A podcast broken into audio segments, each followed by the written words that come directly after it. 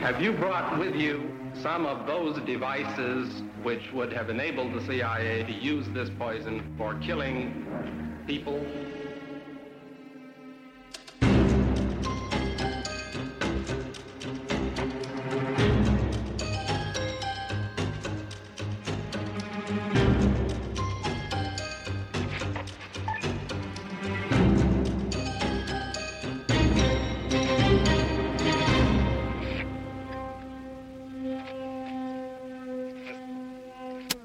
Det her, det er jo øh, programmet, hvor vi taler om øh, efterretningstjenester. Ja. Øh, der har jo til alle tider været efterretningstjenester. Ja. Så man har en, en stat, og man har en, øh, et politi, og man skal have en hær. Men man skal jo også have nogle efterretninger. Man skal finde ud af, hvad fanden foregår ude i verden. Og det har vi også i dag. Ja. Mere end nogensinde, skulle man til at sige. Ja, vi, vi har bare ikke, den er ikke hemmelig lige de her dage. Altså, man kan sige, at, at, at det plejer jo at være sådan en hemmelig del af vores samfund. Og Ja. vi snakker ikke så meget om dem. Nej. Men man kan sådan set sige, næsten siden vi begyndte at sende det her program, så er der bare gået ild i Ja. ja. det hele. Øh, og vi vil selvfølgelig gerne i løbet af, af nogle programmer komme nærmere ind på øh, den aktuelle situation i øh, Forsvarets efterretningstjeneste, FE, men øh, vi skyder det lige nogle uger. Man kan på en eller anden måde sige, at vores program er kommet lidt i klemme på mystisk vis i det her spil, der foregår lige nu. Og øh, hvad der er op og ned, og hvor længe vi er på fri fod, og hvad der foregår lige nu, det ved vi jo simpelthen ikke. Nej. Det eneste, vi ved, det er, at vi bliver aflyttet øh, af vores kære lyttere. Ja. Og vi bliver ved med at udkomme, så længe vi er på fri fod. Ja. Og, øh, og vi tror ikke, at vi har afsløret statshemmeligheder her i programmet. Øh, Nej, det er jeg ret sikker på, at vi ikke har endnu. nej. Du lytter til det hemmeligste af det hemmelige på 24-7. Mit navn er Anders Christiansen, og med mig i studiet har jeg dokumentarist Christian Kirk Muff.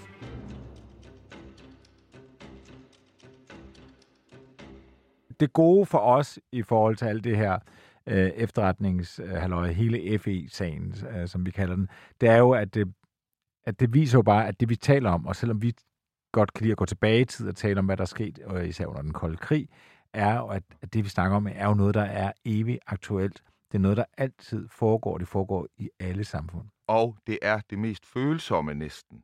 Fordi det er der, staterne balancerer på grænsen af ikke at være demokratiske stater, men at være noget andet. Ja. Altså være nogle magtsystemer og nogle alliancer, som, som befolkningerne ikke øh, kender til. Ja. Øhm, så, så så det er alvorlige, alvorlige sager, og når vi taler om det nu, og kan nogle gange tale om det i sådan en, en lettere tone, så er det fordi, vi jo tit kigger historisk på det.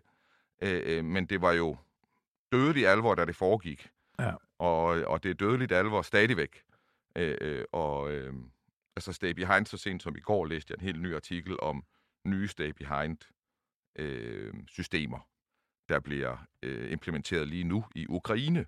Øh, øh, i, for, altså, i forventningen om, at man måske kan blive besat af russerne. Ikke? Ja. Øh, og det er helt sikkert, at i de baltiske lande støver man de systemer af igen. Øh, og det gør man sådan hele vejen langt Ruslands grænser. Og det ville være vildt mærkeligt, hvis der ikke også sad nogen i Vesteuropa, i Danmark, og lige tjekkede op på, hvad er det for nogle protokoller, vi har for stay behind virksomhed. Fordi der er jo også en spændt situation lige nu. Øh, til forskel fra den kolde krig, så har vi ikke nogen forestilling om, at russerne bare sådan kan indtage os lynhurtigt. Øh, øh, vi har faktisk en forestilling om, at vi vil kunne slå dem tilbage, hvis de angriber. Øh, Ja. Det havde man ikke dengang. Øh, men verden er mærkelig lige nu. Og, og i vores program, det skal vi jo måske også lige øh, præcisere endnu en gang, det vi er jo allermest interesseret i, det er jo øh, den del af efterretningstjenesten, som er jo endnu mere hemmelig end den efterretningstjeneste, man, man kender. Vi har jo selvfølgelig vores officielle efterretningstjenester, som i en vid udstrækning selvfølgelig skal stå til ansvar for det, de foretager sig. Altså, de er under det, man vil sige, de er under demokratisk kontrol. Men det er klart, det bliver også ja, nærmest naturligt, at man på et tidspunkt kommer til at tænke, hvis man er interesseret i at have de bedste, bedste efterretninger og de bedste måder at forhindre ting sker, at man bliver nødt til at lave noget, der kan være endnu mere hemmeligt end de her øh, offentlige, hemmelige efterretningstjenester. Man bliver nødt til, øh, det er i hvert fald sket så mange gange, så man tænker nærmest, at, at, at, at det er naturlov, at man kommer til at skal have et endnu hemmeligere kammer, som, øh, som ingen skal kunne, øh, kunne bestemme om. Og det er, jo de, de, det er jo de her celler, vi er mest interesseret i. Altså det, der sker, som ikke er blevet vedtaget eller blevet øh, godkendt øh, nogen steder. Det er ligesom nogle russiske dukker der, hvor man kan åbne den store dukke, og så er der en lidt mindre inde i, og så kan man åbne den igen, og så videre. Det er lidt på samme måde. Man skal hele tiden have en dukke mere inde i maven Ja. øh, på den dukke, der kan blive eksponeret.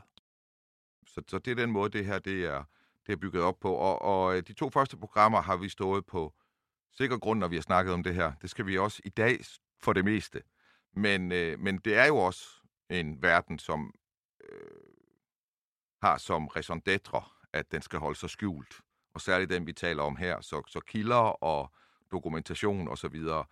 Øh, er nogle gange modstridende, fordi vi også i en verden af misinformation, øh, hvor hvis der kommer en sandhed frem, så vil dem, som sandheden ikke tjener, de vil øh, kategorisere sandheden som løgn. Mm. Øh, og, og da vi taler om statsapparater her, så har de megafoner og stemple sandhed som løgn med, øh, som er overbevisende for befolkningerne.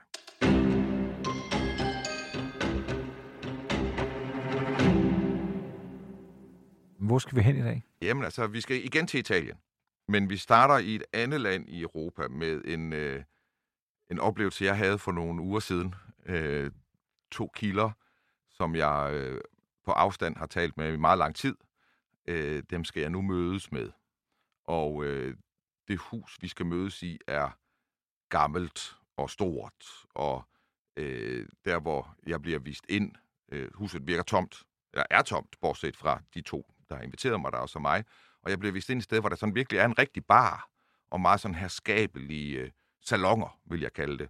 Og der sidder vi, og, og, og der bliver drukket lidt, og det er nat og aften, og øh, pludselig siger de, jamen altså, nu skal du se her, den stol, du har siddet i, og så viser de mig billeder af den stol, jeg sidder i, hvor Lenin sidder der, eller Atatürk, øh, og sådan noget, og, og pludselig siger en af dem, øh, Christian skal da også lige se det, skal han ikke? Og så siger den anden, jo. Og så siger jeg, jo, jeg ved ikke, hvad det er, men lad mig da for guds skyld se det.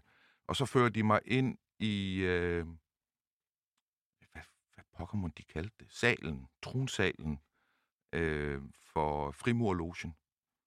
Øh, og øh, så øh, i fuldskab, så begynder de at vise mig nogle af ritualerne, øh, der foregår derinde. Og, og, og jeg sidder i en bestemt stol, og de sidder i bestemte stole og sådan noget. Og øh, det er meget mystisk. Mm. Og dagen efter er de begge to sådan lidt, ah, okay, skal vi ikke lade være med at snakke om det? Altså, fordi det var lige kodet nok. øh, men de var også enige om, at der var ikke, øh, de havde ikke, øh, de var ikke gået længere. så er der ikke mere for den statsbetalte 25 øre. Efter 24-7's lukning er det hemmeligste af det hemmelige blevet en podcast, du skal betale for. Gå ind på hjemmesiden dethemmeligste.dk og læs mere om, hvordan du fortsat kan lytte til det hemmeligste af det hemmelige.